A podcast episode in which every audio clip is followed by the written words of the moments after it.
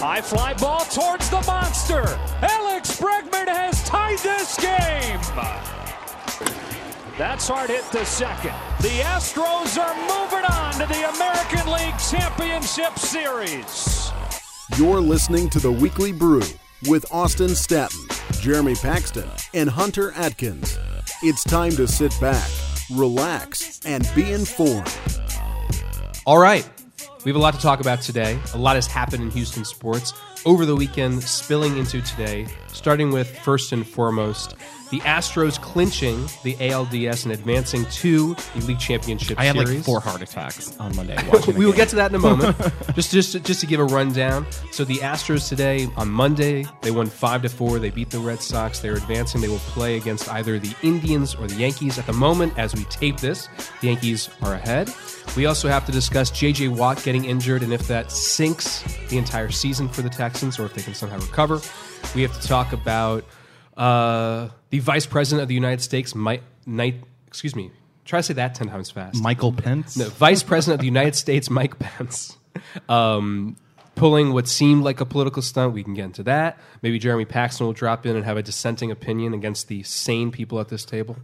Um, and, and maybe even just finishing really quickly with a brief mention of the new era of the Rockets with Chris Paul and new uh, owner Tim. Fer- I can never. What's his? I, can't, Tillman Fertitta. I cannot pronounce his last name. Say it one more time. Fertitta. Fertitta. Fertitta Fertata. Tim and Fertilda. God bless you. and Shabbat Shalom. So Tim and Fertilda. All right.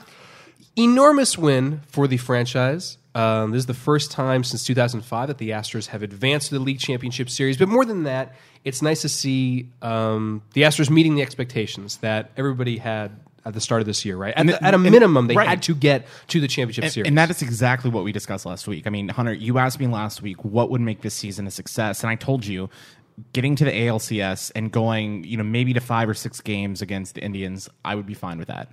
Now, of course, since the Astros are there, of course, I want them to, you know, go to the World Series. But you know, the fact that they were able to show that resiliency in Game Four. You know, after it looked like AJ Hinch overmanaged, similar to what we yeah, saw. in wait, wait. Let's let's start at the beginning. Fair, walk us through fair. your walk us through My, my mind's still going everywhere from Wa- from the game today. Yeah, you. I can, I, am peeking over the side of the table. I can see that you're still tumescent. And if people don't know what that word is, they should look it up on uh, on Google. Urban or, Dictionary. or, or you're not going to find it on Urban Dictionary. I promise you that. Show Pony, on the other hand, Derek, we might find. And introductions before I forget. Austin Staton with me. Austin, thank you for being here in your apartment. Thank you for coming over to the uh, Staton Studios. I guess you want to call it. I, I don't know. It's not Staton Studios. It's not the We Desert Studios today. It's the Hunter Atkins pirate ship because I've taken over like that. hosting duties. I like that. Derek Fogel in studio, my favorite part time, my favorite part time employee at CBS Radio, Oh, my yeah. favorite full time friend. The best, the best part-time employee, the best friend. He is the full-time. only person at his radio station that will talk baseball. Like, please- please crap on them I'm, really I'm not quickly. like Yeah. one. I love the guys at that station, especially the ones that we've had on the show, like Sean Pendergast, great guy.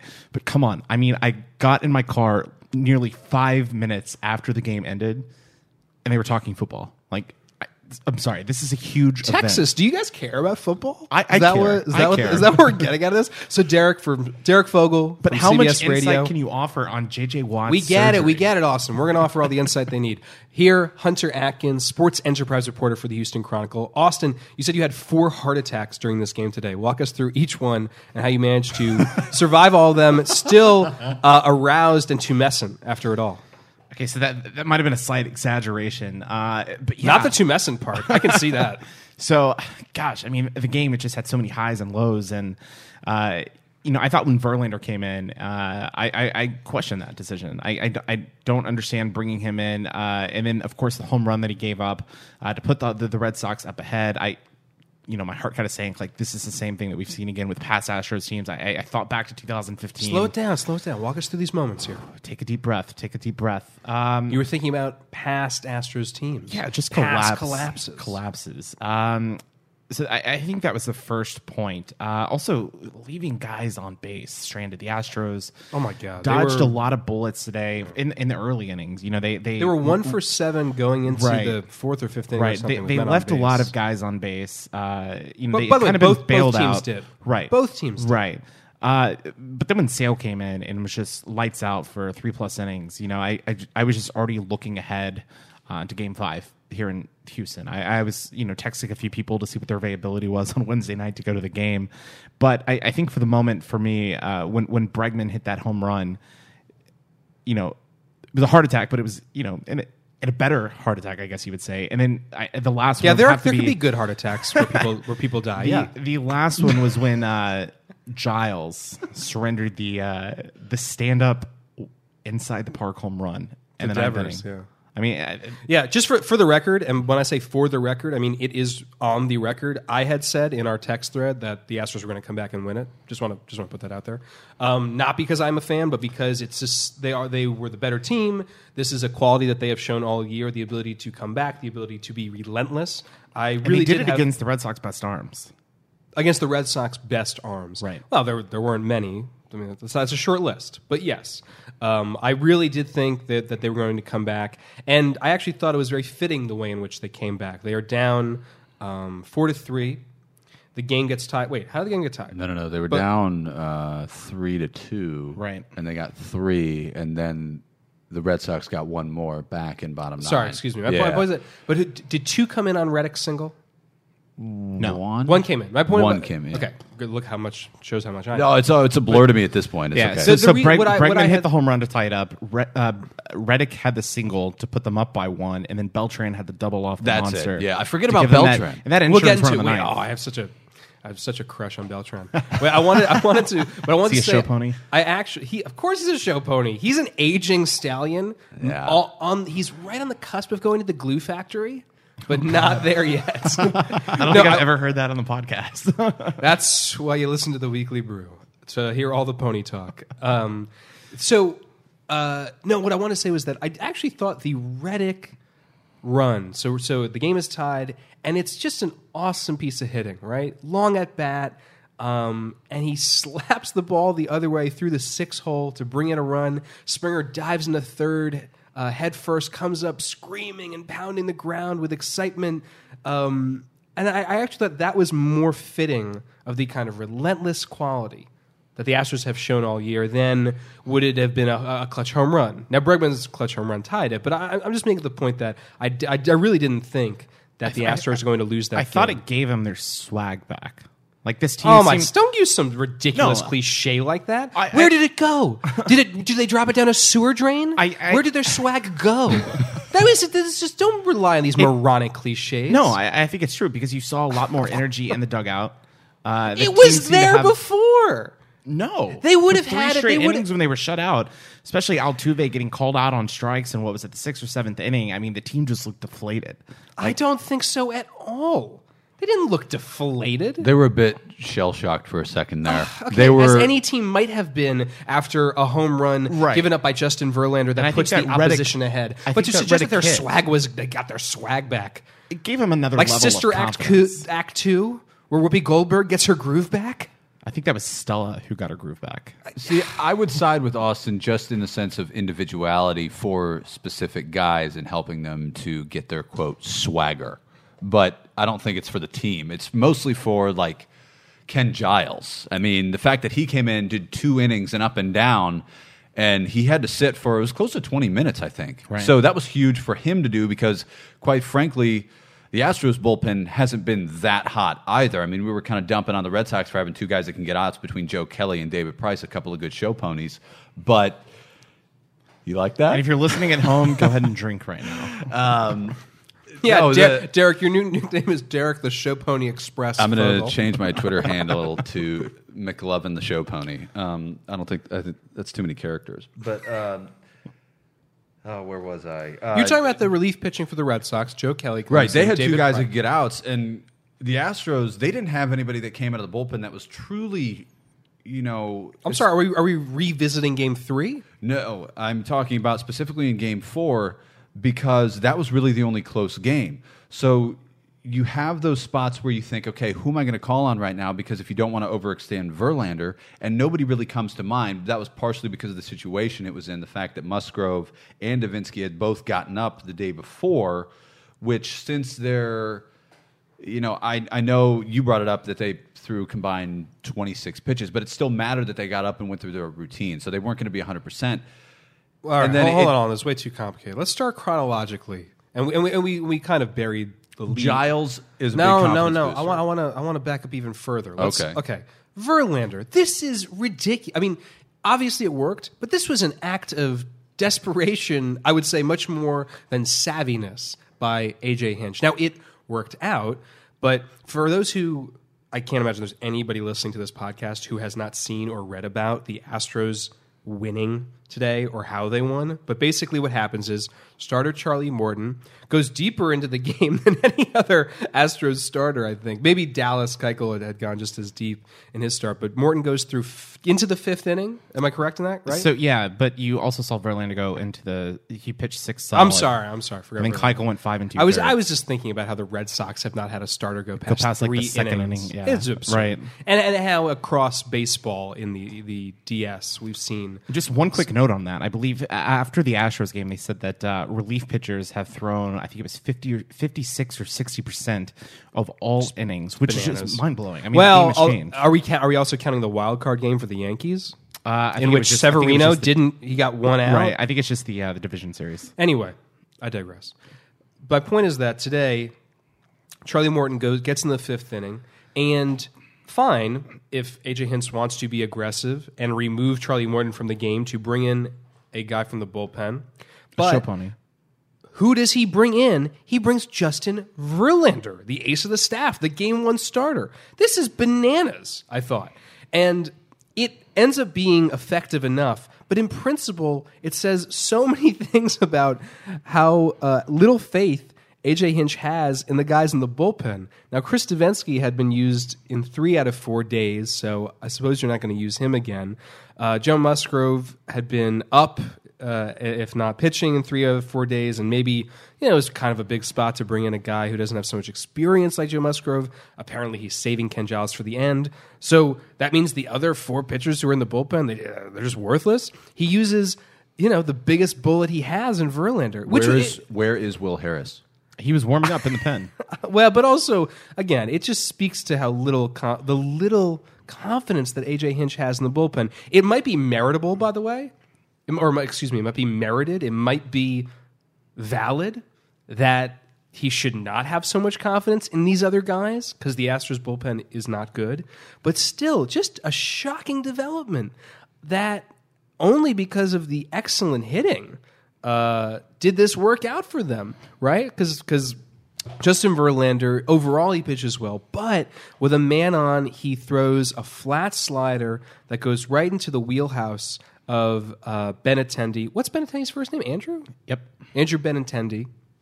And it's, it's, it was a decent piece of hitting because Benintendi had to pull his hands in. But really, I mean, it was, it was a terrible pitch that uh, Benintendi golfs for a two run home run to put the Red Sox ahead, suck the electricity temporarily out of the Astros, uh, and totally fire up that ballpark. I mean, it could have been just, just disastrous. Yeah, so I, I want to ask Derek this because in our group thread, you know, you were suggesting that Morton he- was good to go, that you needed to keep him in the game. He had, especially after striking out the side in the in the, in the fourth inning.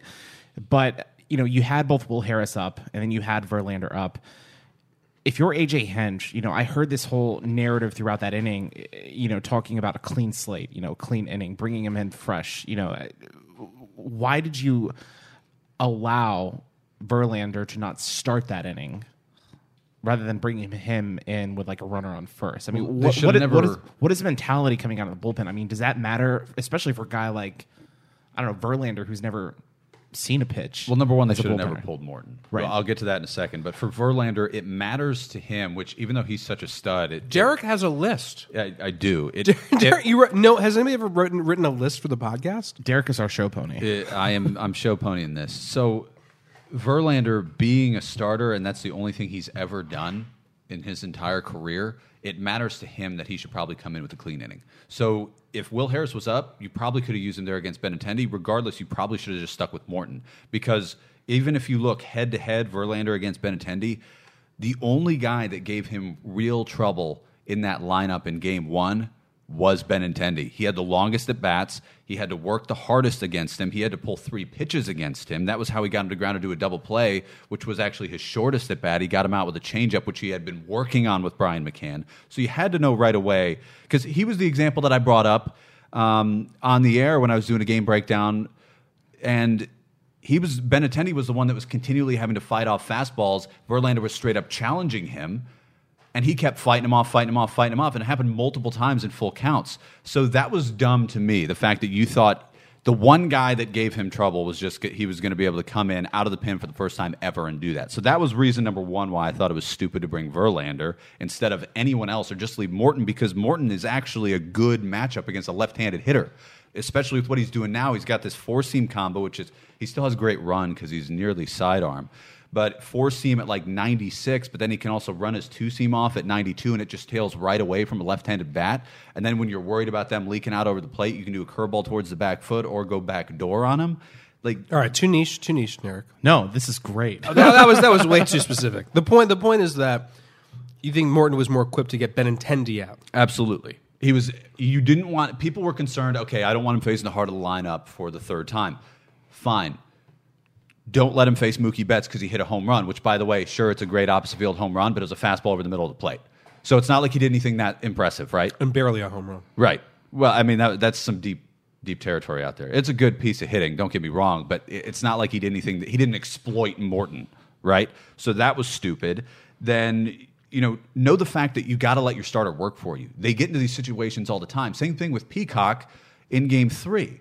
Pulled pulled way too early, but that's like the theme of the playoffs nowadays: is how much can you manage this game? How can you make the right calls to bring the right guy in? So, I definitely will be writing a story about this this week for the Houston Chronicle.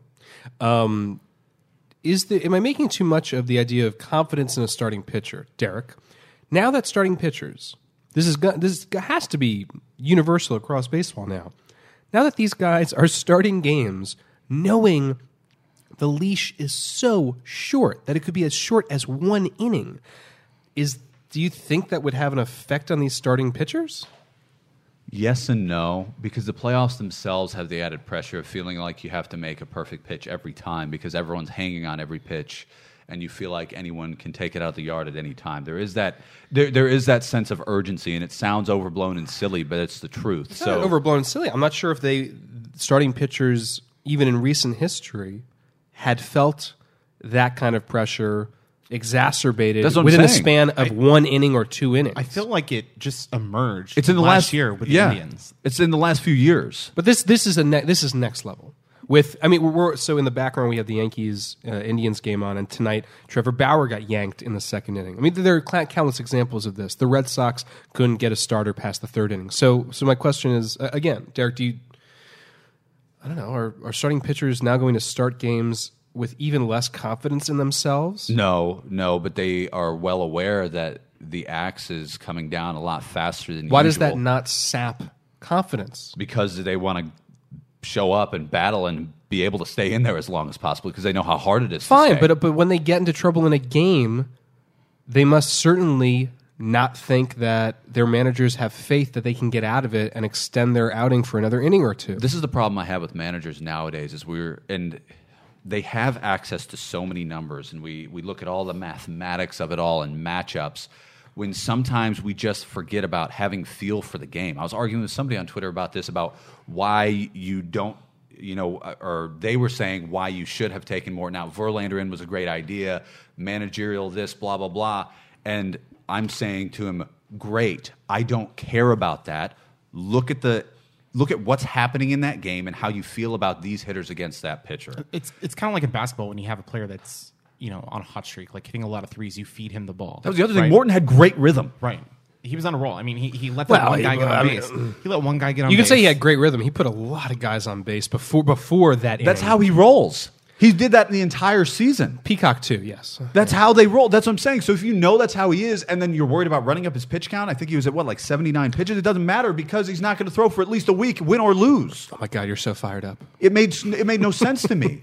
Yeah. It really didn't. I Do you see the steam coming from his head? well, Yeah. look, we don't have have to get to the Boston scouting report. Once we get to that,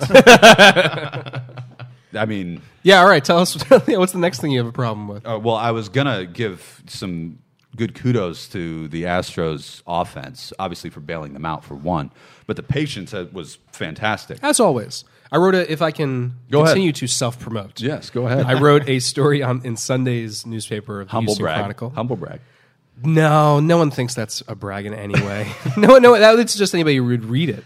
But but I wrote a story all about how the Astros have been exceptional in two strike counts. So they led the majors this season with OPS on two strikes, and they've hit even better than that during the series against the Red Sox. And may I interject? The very first at bats of the postseason against Chris Sale, 0-2 home run on Bregman. Well, he worked it to 2-2, and then same thing with Bregman Altuve. was a 2 2 home run, and then Right. Jose Altuve's was an 0 2 home run. right, but I'm saying 0-2 worked to 2-2.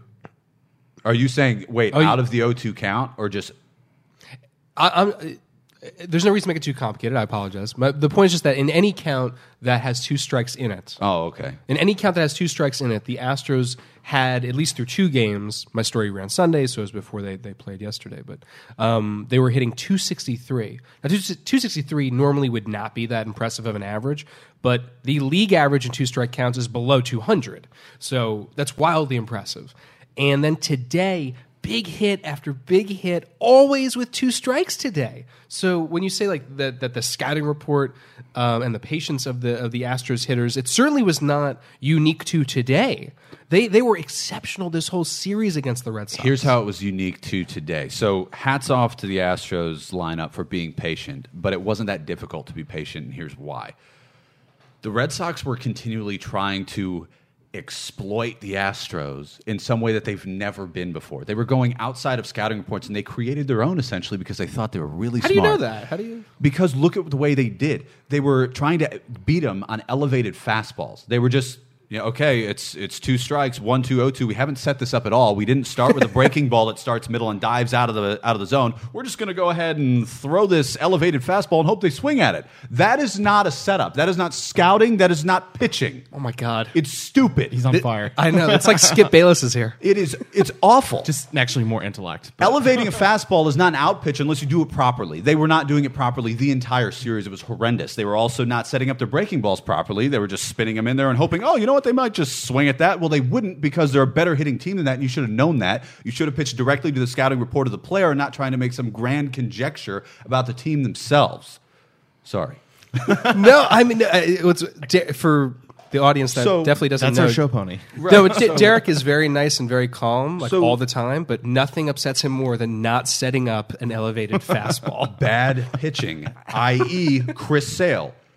Specifically for Bregman, the Red Sox figured it out after the first that first at bat. It seemed like even maybe after that, it took Sale had his head up his butt for Game One for his approach to hitters. But compared to what he did out of the bullpen, I mean, he was going straight into guys with the fastball, finishing with the breaking ball, or running it off the plate with. Wait, wait, I'm sorry. Are you about to criticize Chris Sale? He pitched masterfully today. no, he- he did up until Alex Bregman, where he fell back into that trap that he did game one of.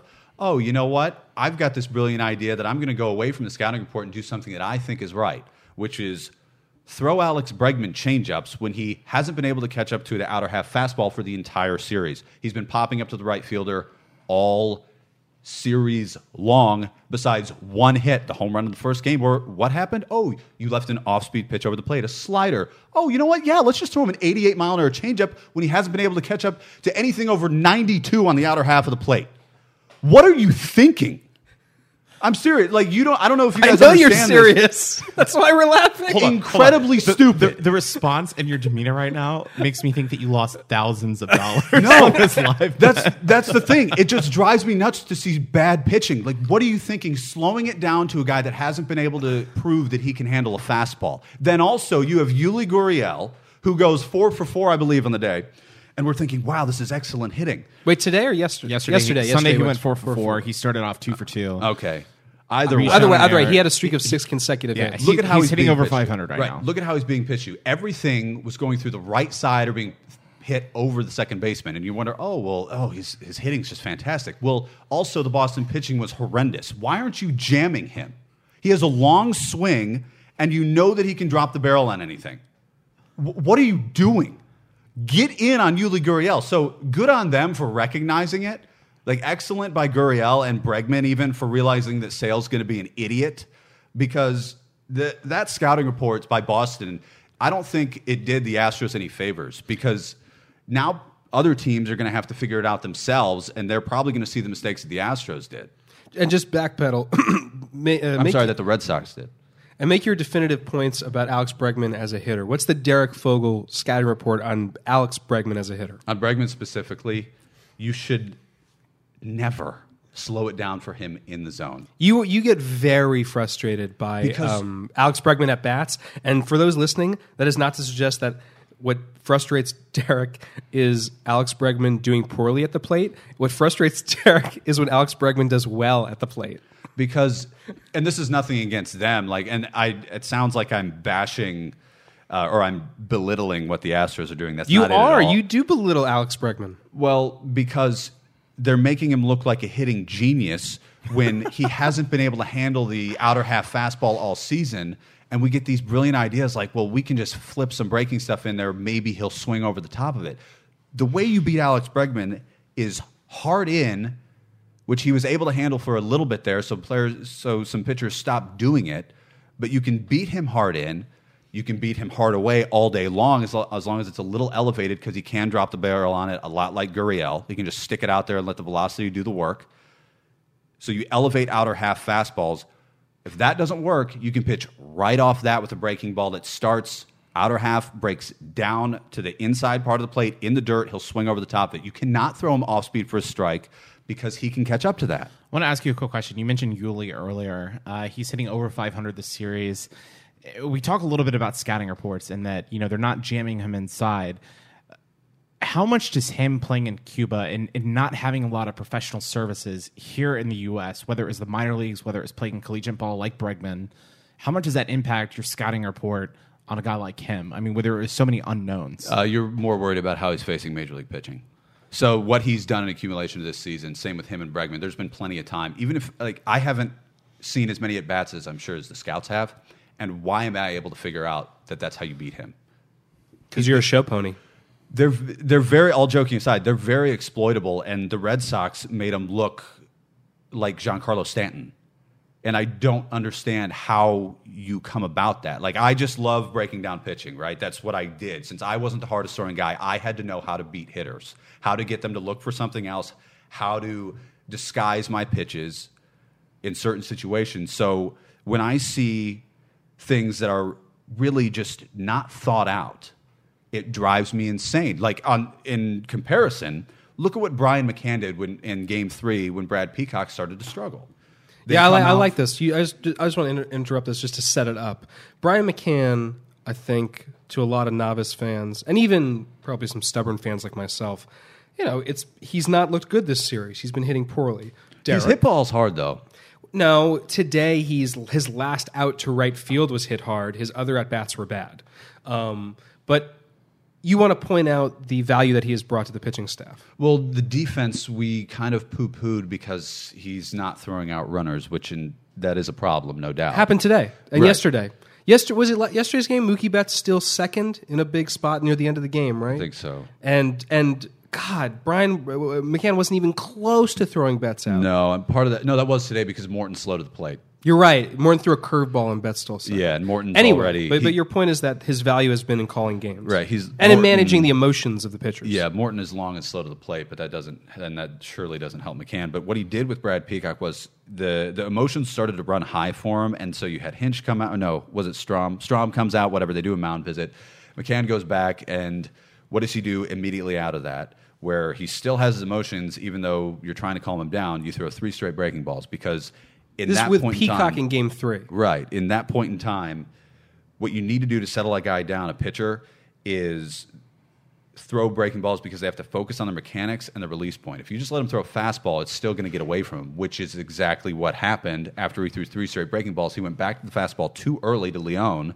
It was still elevated a little bit, and so he was able to hit it, and I think that scored some runs for him. It was a big that was a big turning point for the Red Sox. So they went to the fastball too early. He wasn't quite settled in yet. You had to hope that those three breaking balls had slowed him down. But that's that's the effect that Brian McCann has to know and to feel out, you know, when a guy's energy is too much. That's why I thought he was doing a great job with Morton in game four, And then and then and I didn't feel a need to go to the bullpen there, and then le- they did. So Right, and then and then Verlander pitches was it three innings or about three innings Yeah, of uh, yep. relief, hands the ball over to Ken Giles, and before we get into to Ken Giles, we'd like to should we, should we invite our our latest our our other host of the show, Jeremy Paxton, in studio, surreptitiously arriving. Whoa, I've been here the whole time. What, what the hell are you talking about? Yeah, you've been here as long as Tim Kirkshin's been here. Oh, hey, Tim. How's it going? Uh, it's see you down great, Jeremy. Uh, guys, no one has ever worn a Speedo after a clinching game like Josh Reddick. Talk about the full package. Thanks, Tim.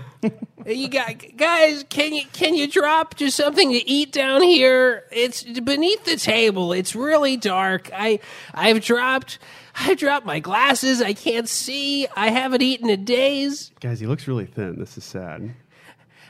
I'm uh, I'm getting dizzy. All right, so back to baseball analysis and Ken Giles.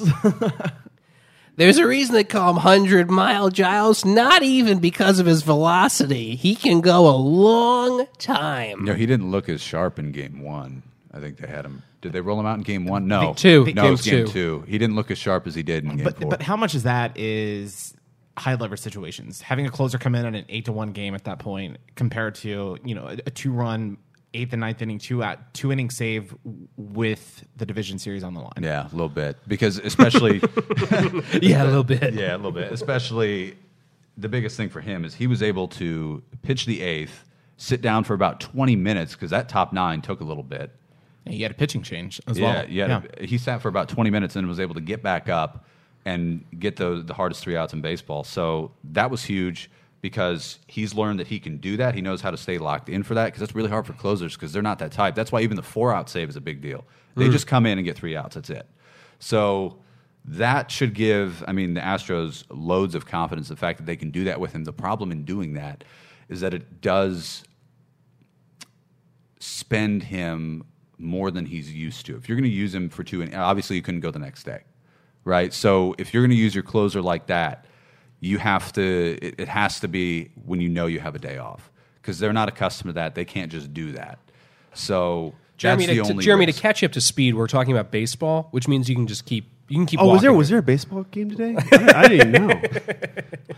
Yeah, there's this there's this team, the the Yankees or something. I see their I see these hats everywhere with NY on them. I don't know. Is that the Yankees? That was that their is that their thing? You're so cute, Jeremy. I can't wait till we talk about the Colts game.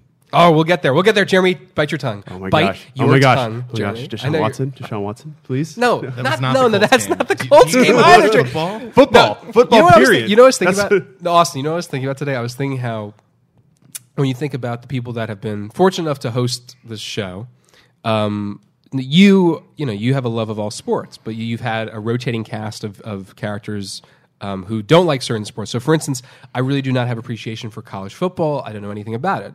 Um, you know, Kevin, who used to be on the show, Kevin loved basketball, but he was not a big fan of baseball. Jeremy Or football. no, Ke- Kevin liked it enough. Uh, Jeremy doesn't like sports, so you've really you've done such a great job of assembling such sports, but, sharp But sports for, for minds. as little as Hold Jeremy hold knows on. about baseball, that's why we have a show pony like Derek. That's right. That's true. The show pony makes up for it. Yeah, the, the only only sport that matters, really. Politics. Absolutely. I knew, I knew you were going to say that. it's the capital is my coliseum. All right. Well, then, okay. So then let's wrap up the the Astros experience on this. Looking forward, they will play either the Yankees or the Indians. It does, in fact, look like the Yankees are going to pull out Game Four, send the series back to Cleveland. I think we're all going to be in agreement that Corey Kluber is going to win Game Five. So let's just move on to assuming that the Astros are going to play the Indians in the next round. Do any of us give the Astros a chance? I think this because this series went to five and Kluber is going not he's not going to be available for game one. I think that gives the Astros maybe a better chance to win the series. So maybe it pushes it to six games instead of just five. I I, I mean, Game One probably is that end up gonna is that going to end up being Dallas Keuchel versus maybe Carrasco? I, I think you could still maybe throw Verlander. Probably no. You probably don't want to push it. I mean, it, Tuesday, it would be four Thursday. days rest. It would be Yeah, four no, days no, no. rest. They're gonna go. They're gonna go with You, Keuchel. you do Keuchel Verlander. Honestly, Bauer could be ready if he was removed. He in removed second after. I agree. You're right. That's a good point. Yeah, that's essentially a bullpen day. You, you had the you had the adrenaline and a little bit of you know Yeah. wear on your legs. All right, so but- Keuchel, Bauer, pr- we're thinking prospectively for Game One on Friday. Yeah, I I- I just don't see a way that the Astros win this series. I mean, from what they showed me I don't the either. regular season, you know, granted in the regular season you didn't have you know th- that first series I believe in Cleveland. By that, you're referring to the Astros got their butts whooped against the Indians in the regular season. Well, to be fair though, the Astros never threw Keuchel. They never threw McCullers, and this was at the beginning of the season when the Astros were on their hot streak. So They lost three games in Cleveland uh, in May. Yeah, yeah, in May. But I think they were one-run games, or they, they were they were close. Uh, the Astros just you know One of them they lost because of a bad defensive play in center by Right. Josh Reddick. So I still give the edge to the uh, uh, the Indians. I, I, I hope the Astros can force it to seven. I think it's uh, Indians in six. Yeah, that's what I said actually at the beginning of the season. I thought that they would get to the ALCS and fall. I actually said to the Red Sox, I believe, way back when. I think in like May. So what you're saying May. is you're fake news. Yeah, and you don't I- know anything about sports. I don't. I don't. I openly admit that. Uh, But I- this series- I'll stick to my guns. Yeah, that they're not going to make it past Cleveland. The reason being is because the bullpen, right? yeah, if, if if if listen, you can't go a seven game series managing your bullpen the way the the way that AJ Hinch did in the five game series, the best of five. Well, here's the issue: the the Astros offense has been able to bail them out on everything so far. The Indians offense has been able to do that too. Yeah, So when you think about whose offense at what time in the game, I give the advantage to the Indians offense because of the Astros bullpen. Even though I know the Indians bullpen, Andrew Miller did give up a home run the other night and he did blow it, but against a lefty, Um, and Greg that's- Bird for the Yankees. yeah, and that's just one guy. But if you're looking at accumulation of of work that they've done, the Astros bullpen just I mean, I- I- you have zero confidence in Liriano. I do, How do you- I do how want do to jump in here real quick. Collin McHugh is eligible for the ALCS. Do you see the Astros maybe swapping out Tyler White for McHugh, especially in a seven-game series? you absolutely need to. or Based for on- McCull or for McCullers maybe. based on every he's already there. What are you talking about? What do you You- mean? you- no, you can- swapping, swapping Mc- McHugh you, for you McCullers. can, you can adjust the Oh. 25 man roster, but I think Oh. you've got an. Oh. It means that if you if you see if you take McCullers off, I think it means you cannot bring McCullers for the World Series. Right. So I would I would take off somebody like Gregerson and put in McHugh. You need more long relief. You know what? Jake Kaplan, we were talking, the Houston Chronicle beat writer covering the Astros, said that exact same thing a few days ago to us. Yeah, you need more long relief, and McHugh is somebody that can mix it up really well. And if there's anything that we found that if it's not the stallions out of the pen that are going to do it, the show ponies. the show ponies, the thoroughbreds, then you've got to go to somebody that can locate and change it up. The guy Like a that gave- Clydesdale. no, he's not a Clydesdale. What's McHugh's not- McHugh? McHugh. He's Is he a just- Mustang? No, he's just a, a good spot him up kind of guy. He's like a Dalmatian. Got- he's got plenty of spots with all his pitches. He's a good he's a good option out of the Still, pen. still, still. Collin McHugh would not be the reason that they win or lose a seven game series. to No, but the- he's the reason why you hang on and keep any of them close at, at for and he's he's also a guy that in a blowout, you know what we saw in Game Three, having to use Musgrove, having to use uh, Devo. He's a guy in a blowout that you could just. Well, it wasn't a there. blowout- wait, it wasn't a blowout but he- until he- Musgrove. He's, he's a guy that could eat up innings if needed to conserve the rest of your pen. well, and, and aside from that, if you are down, he can keep you in the game long enough for you to get back in it. Right. So that's I think McHugh has a ton more value. I don't know why Gregerson's there in the first place. I know he's been decent, but no, no what- one, no what one, will, no one will defend him. Derek, no, it's fine. I we know. can move on. No one will defend. him. Okay, fine. No one will defend him. We're all in agreement. Yeah, I, I well, let me ask you this: the um, relievers who are not named uh, Chris Devenski, Joe Musgrove, Ken Giles, how can they come out and pitch in the next series well when they have gone so long without pitching? Uh, good question. Like you mean guys that have been shelved, like Will Harris, who Yeah. did two thirds, and he got he got barreled up a little bit. And bit. even Francisco Liriano, who I don't think any of us want to see him pitch, but he will pitch in this series. you don't He have a will. left-handed option. Yeah. That's an issue. But it's I- been an issue all year, so they're gonna they're gonna rely on him, Right, Even though although- he gave up a home run in his one assignment. I will say I do like Musgrove against left-handers um, because Devo is the other option. Yeah, against he's good. With, However, he's good against left. so my point, but, but but the guys we were just saying, Will Harris, whether it's Collin McHugh, Lance McCullers pitched a little bit uh, yesterday on Sunday in Game Three, but whomever, like, how is it those guys can just roll out of bed and do this? um, you don't know. You really don't know. That's the funny thing is, And is, Ju- it- is Justin Verlander going to pitch relief in every game? Right. That's the funny thing is, you know, when it comes down to the end of the season, you're um, worried about saving your starters' arms. You you got to let that pony ride a little bit.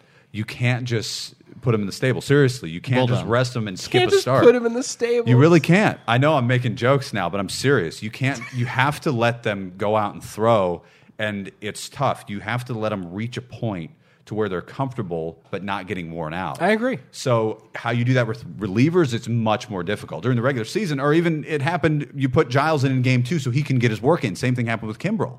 So there haven't. You know, I thought there were opportunities to do that with Will Harris, and they didn't. So it seems like they've completely shelved him. Which, if you have a big situation, which you seemingly will in a seven-game series, you're going to roll him out there and have no idea what to expect. Yeah. I mean, that's it. All I right, don't know. so none of us think the Astros are going to beat the Indians. It's settled. Yeah, that's Indians go tough. to the World Well, Series. We haven't heard from Jeremy. Speak, yes, speak for yourself, all you haters. All right. I believe. All right, no, I'm I'm, I'm serious. I, I think I think they've got a chance. I base it on absolutely nothing, but but uh, but a You hunch. threw a nickel into a well today. I did, and it spoke to me. I heard a little voice saying the Astros are going to win the World All right. Series. Well- Hold on, wait. If the Astros win the World Series, We're good. That's really presumptuous. 'cause Hold now on, means they're if, gonna- but that means right, they're well, gonna beat yeah. the Indians and whoever gets that's to that that's like I don't know if you knew that, uh, but there's another series they'd have to get to after. That's like somebody at the beginning of the college football season who said that Baylor's going to win the Big 12, or you know, remember that was it Joey Galloway, one of those guys? Yeah, but he was wrong. Yeah, we be usually wrong, right? Which I I'm- could be I'm wrong right now about here, the Astros. My point is, if right, we're talking about how presumptuous this is. Will one of you guys get a tattoo? I'm looking at you, Austin. No, why would I get an Astros tattoo? I'm an adult.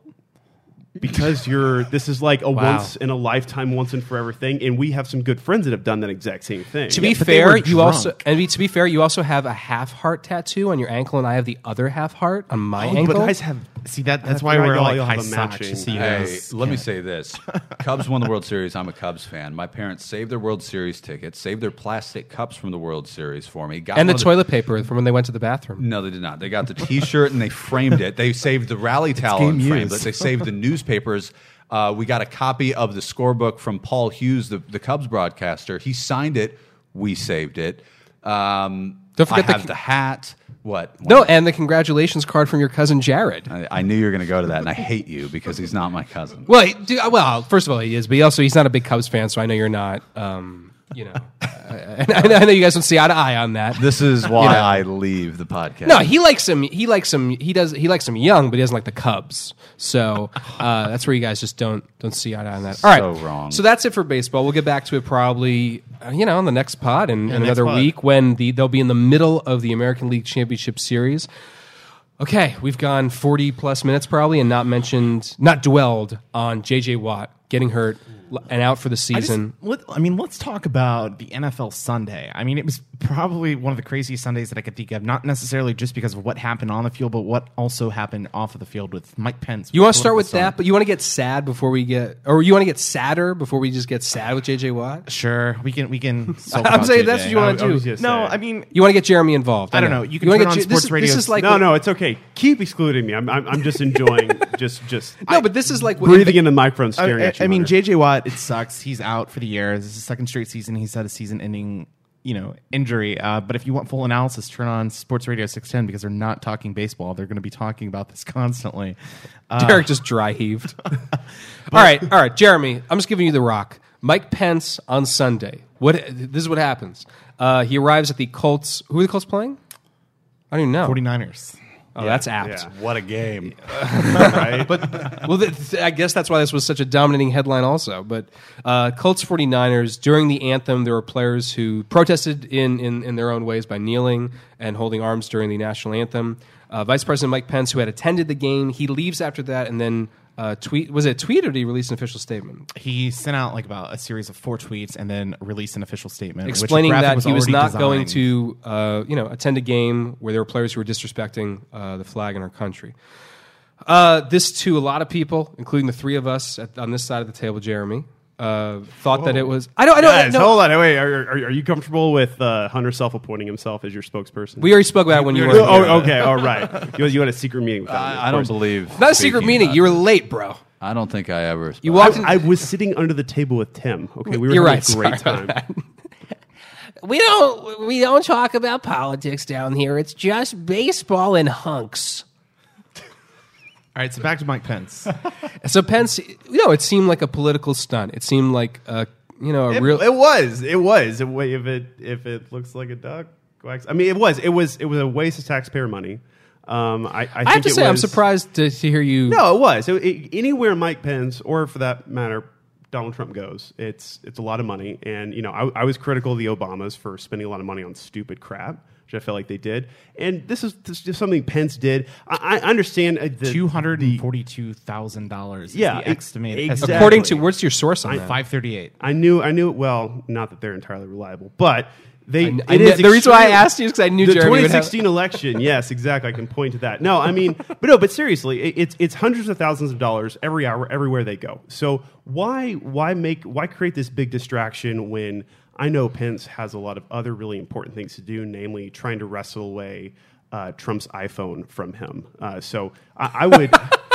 I, I would, you know, th- this is ki- the the kind of thing that if he's trying to send a message, I, I guess he did it, but you can do it in other I ways guess. I mean, besides because because now the focus is not on the message he's trying to send. I mean, maybe it is a little bit, but it's more on like what Mike Pence is doing, and, and this sucks. is about Mike And, Pence. You no, know, it, it's not just well. I wouldn't just put it on him. I mean, it's what it's also you know he he's representing the White House. He presumably is supposed to be representing our country. I mean, it it, it sucks.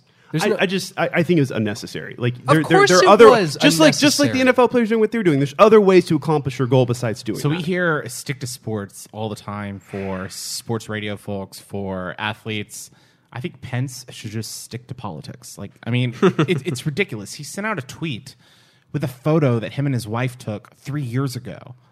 You know, he sent it out before the game saying, "We're glad to be here, we're cheering on the Colts." Wait, what is the- what is was, this? It was, is it was choreographed. Yeah, yeah you're it right. was choreographed. He sent out an, Sure. the exact same photo that he took three years ago at a Colts game. meaning And- he was tried- too lazy to take a new photograph. No, I mean it was whole, it was all orchestrated. There were reports saying that Oh, I his see. poll reporters they told him to stay in the van because they might not be in the stadium that long. All right, let me take a next. Wait, let's make a next point, Jeremy. I do need your input on this, and I don't. Oh, I don't. For no, no.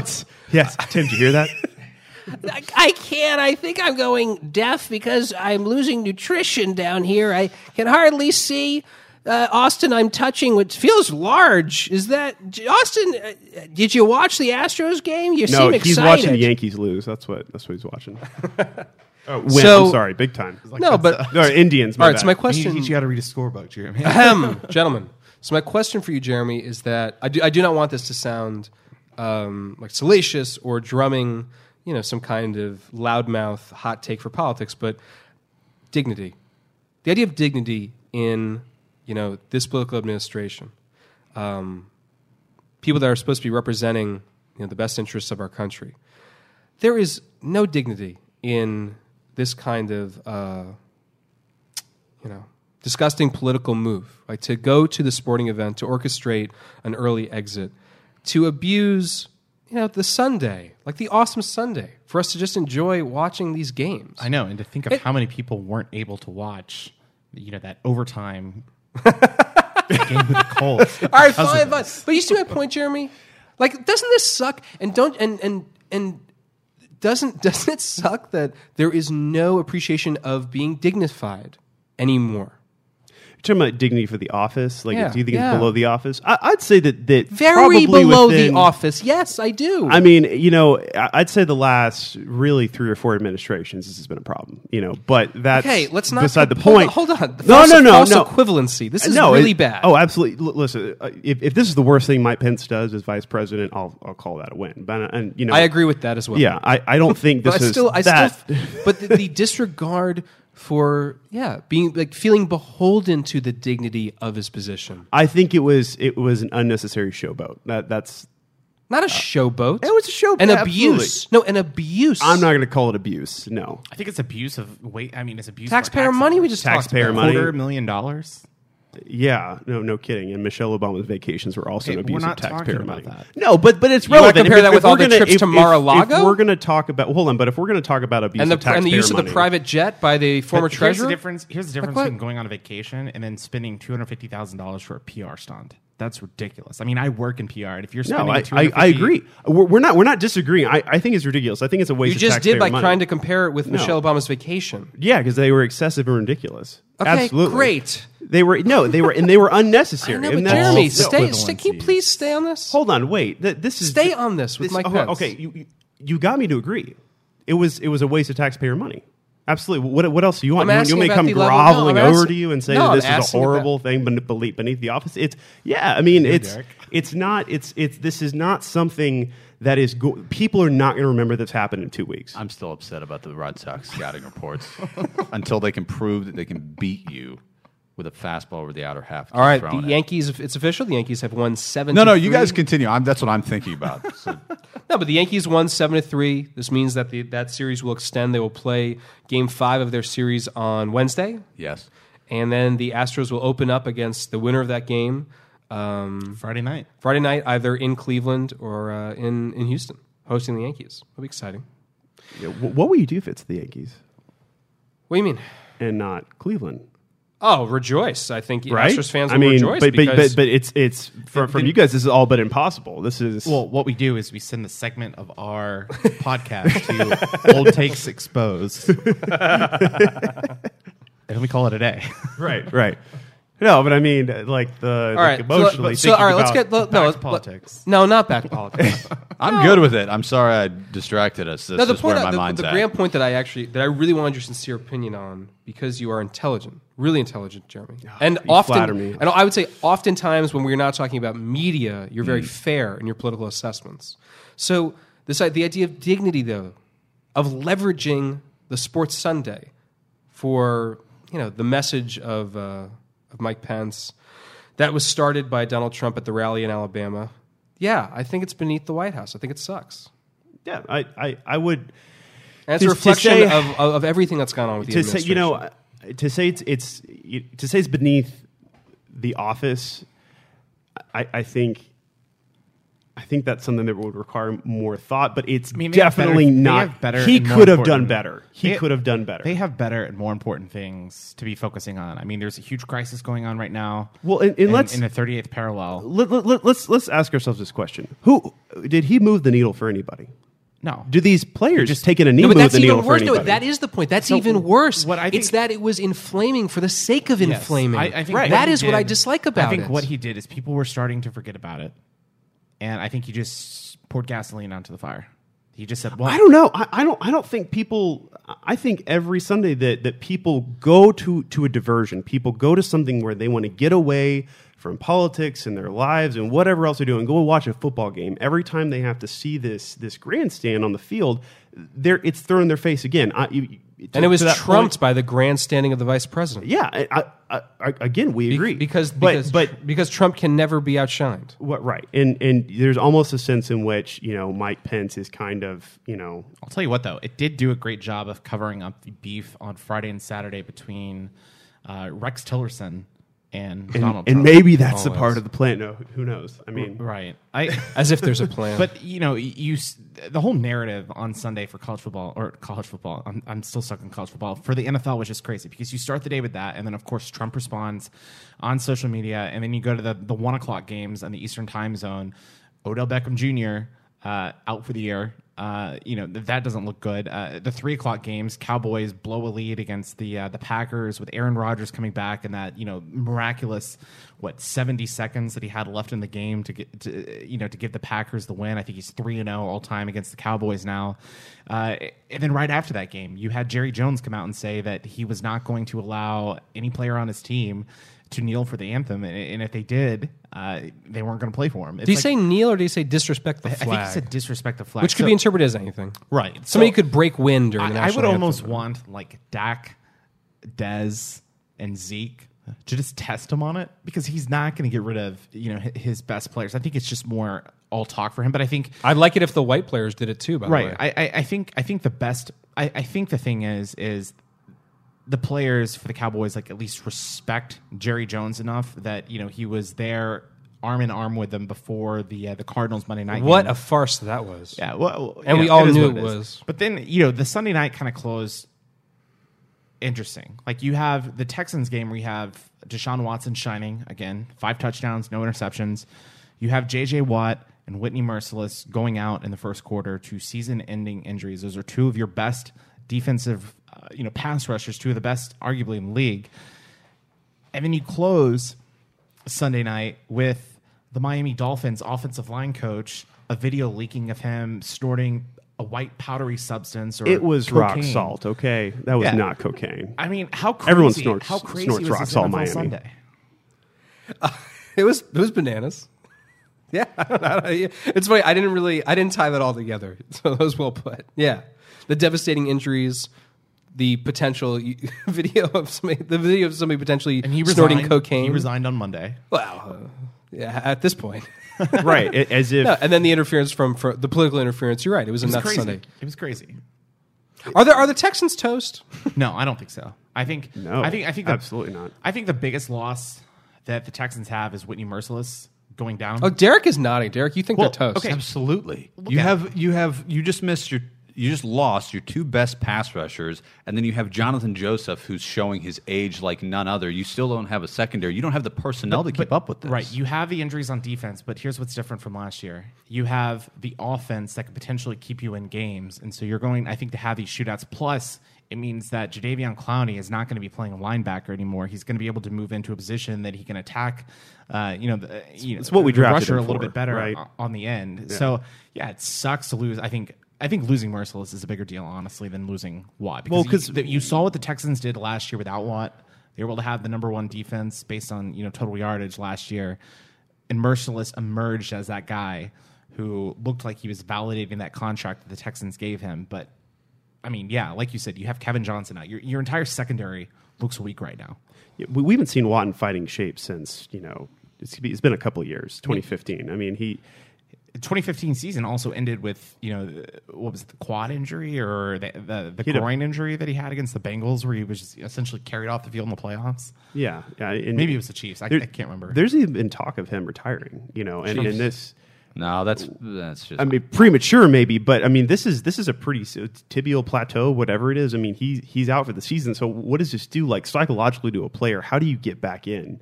You know, after a se- not not just one injury, not just two See, injuries, but a series of injuries. now. That's a real question.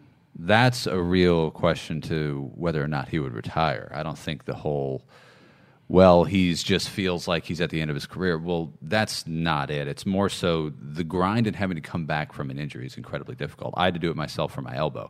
That sucks. That is what wears on you. That is what would make someone retire, I'd say. That's a good question. right. Let's keep it. Let's keep it to this season. Deshaun Watson is emerging. Do you still have Clowney on uh, on the line. Is that enough to carry the Texans to the playoffs at the very least? Yeah, but at the end of the day, if you finish nine and seven, what does that do? I Okay. mean, it's a it's a first round. I- You might get the first round. wild Four card straight win. years at nine and seven, baby. Yeah, He's got a point, guys. Uh, no, but i- if if Deshaun Watson could play every every game like he did in that second half, I mean, he lobbed that ball up and good things happened. I mean, Will Fuller, yeah. It was like it was Uh, like watching Matt DeAndre Hopkins. I mean, no, uh, you, you, it was it was amazing. I felt like I was watching a college game. I mean, this guy looked he looked like first or second year um, uh, Russell Wilson. I mean, he was he was incredible. So I was really impressed. I, I I thought that was a huge bright spot. You know, going away from a terrible game. Um, you know, Watson does not believe in checkdowns, period. If he is in trouble, he will not check down. It's going deep. After Tom Savage was captain, check down. Yeah. and say with Brock Osweiler, that's the only thing the Texans offense was. Watson, nah, air this out, baby. But it, it is fun to watch him extend plays with his legs and mobility. I mean, that's something that Texans fans just haven't seen before. And you know, some of those throws that he made yesterday were ridiculous. But also, you've got to credit, uh, you know, Hopkins as well. He had four receptions, three touchdowns. Uh, Fuller had another two touchdowns in the game. I mean, I don't know. The offense looks like it's clicking, but it, it, it reminds me almost a little bit of what I think was the 2009 season when, or maybe it was 2010, when they had this highly prolific offense but finished eight and eight in the playoffs because their defense was atrocious. I, see, maybe you see that this year. I'm with you. I like the offense a lot, but the defense was underwhelming when they still had Watt and Mercilus. Right. So now that it's falling apart, I don't have a lot of a lot of good feelings for. It. It's them. also the Chiefs, by the way. I mean, they're there's a reason they're unbeaten. Five right? and oh. I mean, five and zero. You have to give credit where credit's due. Uh, I like our next matchup. You know, the Browns. I, I think. I mean, who who knows? Who doesn't like that matchup? Who knows? The Browns? Who knows? E- Everybody likes that matchup. So I, I- I think that the, my point is this gives Bill O'Brien enough time to retool on defense. Hopefully, m- making something work with Jadeveon Clowney and uh, some of the other. The more division is experienced still up guys. for grabs. You know. Uh, it's, Yeah. a, it's a crapshoot right now. Absolutely. So so that also should inspire some hope. Yeah, I, I, I mean, honestly, o- outside of the AFC, I mean, outside of the Chiefs and the AFC, I don't know that there really is a team that's that impressive to me. I don't know. Just, just, just my. I agree. All right, last note. I just, I'll just to because we were we've we've gone on long enough, but we'll have to get into the Rockets another another time. I just thought I just think that there's such good buzz right now going into this season. Um, I loved the little beef last week between Kevin McHale Oh, and James great. Harden. Kevin clown. McHale He's was correct, by the way. Kevin course. McHale's criticism was that now that you have Chris Paul, you have improved leadership because Chris Paul can actually go up to somebody and say uh, and criticize their defense. They could say, "Hey, we need you to play right. You know, you need to pick it up on defense," which James Harden, of course, could never do. So I thought it was totally fair, and I love that he called Kevin McHale a clown. It was all good. Um, we're two weeks. Can you believe we're two weeks away from tip off? I I don't cannot. even That think is it's- nuts. I don't even think it's I- that. I think it's I like got eight my days. credential. How, my how what is it? I think I saw a tweet today that said eight days is Eight NBA days. opening night. That is amazing. Opening night. LeBron James, Kyrie it's Irving, honestly the, Cavs, Celtics. It's the best time of year because you have college football intersecting with the NHL, the NFL, the NBA, and Major League Baseball playoffs. It, it That's funny. I'm usually pretty partial to March. March is my favorite because March March Madness? Madness? I like March Madness with, with spring training, but I, I see your point. You're right. This is pretty good. All right, let's wrap it up. Jeremy, thank you for your contributions as always. Yeah. I just want to call you out specifically because I thought I thought that not only was it were you very kind to take my badgering about Mike Pence, but uh, also you did hustle to get in here, even even though we still bored you with another ten minutes of baseball talk. Y- y- you know what? Since you know, like forty pounds heavier, hustling in here is a lot of work. All right, yeah, I, I, you, you don't understand. I was I was on the breathing machine for about the first ten minutes. I sat on this chair before I could even get in the seat. Um, no, but yeah, absolutely, it was, it was, a ple- it was a pleasure to do. I'm, I'm really disappointed we didn't get to talk about college football too much, obviously. But that said, I do want to mention that seeing Oklahoma go down at the hands of Iowa State this weekend was amazing. Amen. I have no reason to like that. I just liked that. I have no Guys, reason. guys, are you still recording? I think I need to go to the hospital. Just put me in a Ziploc lunch bag. Austin, you forgot to fill his water bowl. Shame on you. There's a water bowl. Tim, thank you so much. Derek Fogel, what can we look forward to from you, and where can we find you on social media? At Fogel said what? F O G E L said what? That is where I am at on Twitter. I'm saying things that I do on the podcast about the pitching. you know, I, I will say this about Derek. He is honestly one of the best follows if you want analysis on what's going on in baseball games. I think I'm not going to give you who's warming up in the bullpen. I don't care. Right. He's, he's not going to give you those notes that you can just find by watching the game on television. I mean, he's going to give you insight. I get to tell you from like the group thread that we had going during the game. I mean, it was it was very very. Yeah, well, not everybody's privileged to the group thread, but Right, Derek right, does right, bring right. a lot of. Derek does put a lot of that on Twitter. He also puts out promo codes for Subway for his cousins, so you can look forward to that. Derek, thank you. Fake news. Austin for your social media. If you want, you can follow me at uh, A Staton, and uh, I- I'm really hoping that we were wrong with Cleveland and that the Indians, uh, you know, do not pull it out, and so we can host game one and two here in Houston. And I would have some made some place to stay for free in New York City. Mom and dad. There dad, you go. Hunter's coming home. All right, you can find me at at Hunter Atkins thirty five. Uh, and please read the uh, Houston Chronicle. You get three free page views every month. You might as well use them. Just subscribe. It's like 99 cents a day. I was I was being n- nice about it. I mean, it's it's also a lot less than ninety nine cents a day. Just letting you know. It's like 10 cents a day. okay. It- it's a. I'm bad at math, and to be fair, I don't pay it. It goes on my corporate cards. all right, no, I encourage everybody to at least just check it out. Follow any of us on Twitter. Thank you for listening. And uh, what's I can't do the outro. What's the outro? The brew responsive. What do we do? Do we still do that? I, I, We don't- yeah, yeah, don't yeah, do we don't do that. You don't do that Just- anymore? just- Just sign it off. All right, everybody, don't do anything responsible. Have a great week. You've been listening to The Weekly Brew